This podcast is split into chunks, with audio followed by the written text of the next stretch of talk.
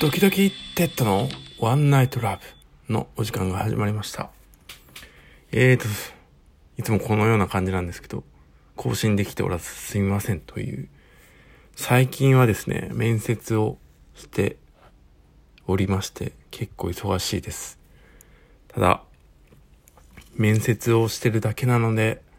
仕事は決まっていないので、成果が全く出ておりません。結果待ちの会社さんも何社かありますが、まだ決まってません。という、まあ状況ではあります。で、今日は、今のちょっと気持ち的な部分をちょっとお伝えしたいかなと思います。正直、厳しいです。いろいろ。うーん。まあきついとも言うんですけど、結構厳しいです。税金も来て、今月払わないといけないのも来て結構な額で、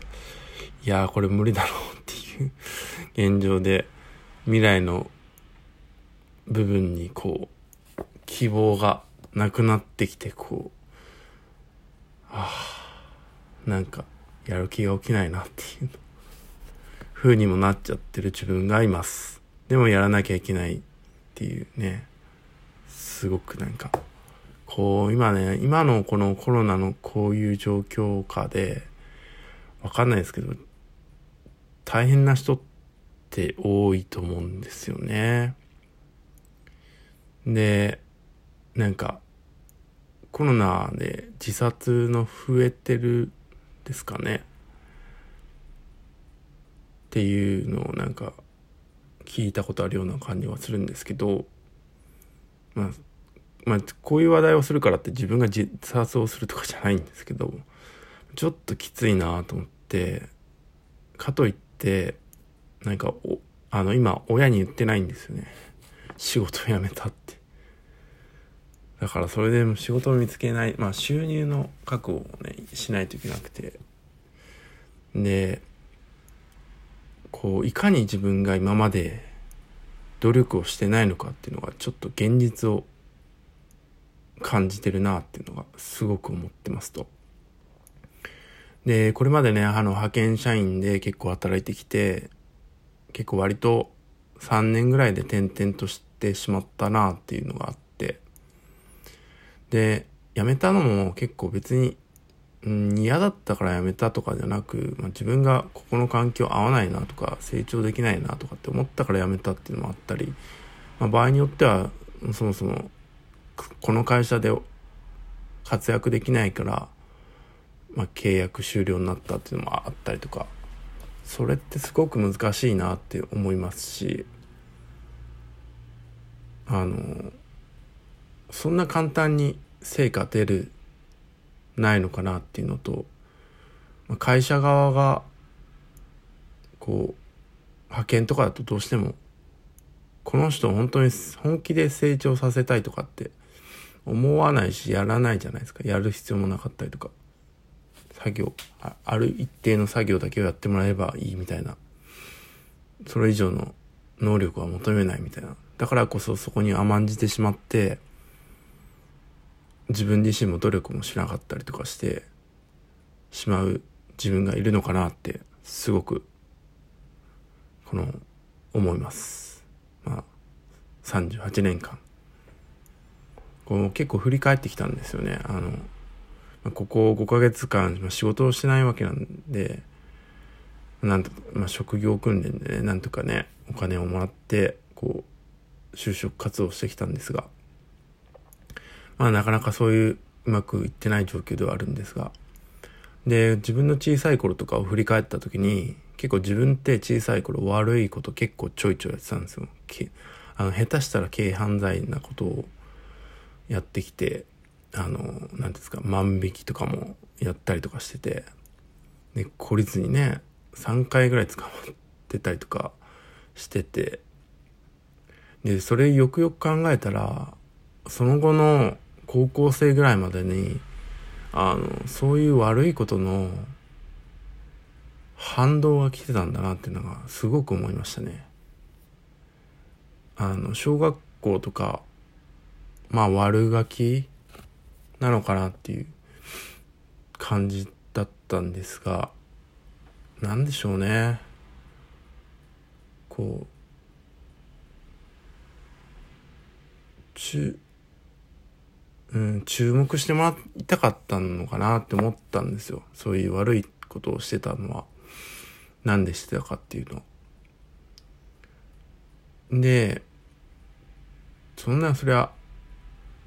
いい風に注目はされないじゃないですか。それで、多分、高校生とかなると、その、中学生でそういうのを一切やめたんですよ、確か。基本的には。そしたら高校生に結構反動が来て、結構悪いことが起きたんですよね。原付はパクられるわ、原付で事故るわ、禁止になるわ、あの、金付けっていうので、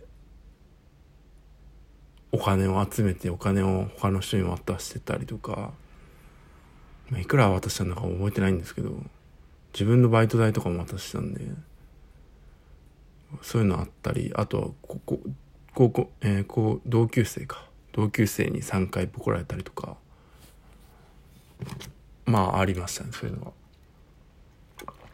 なんで、そういう反動が返ってくるですよね。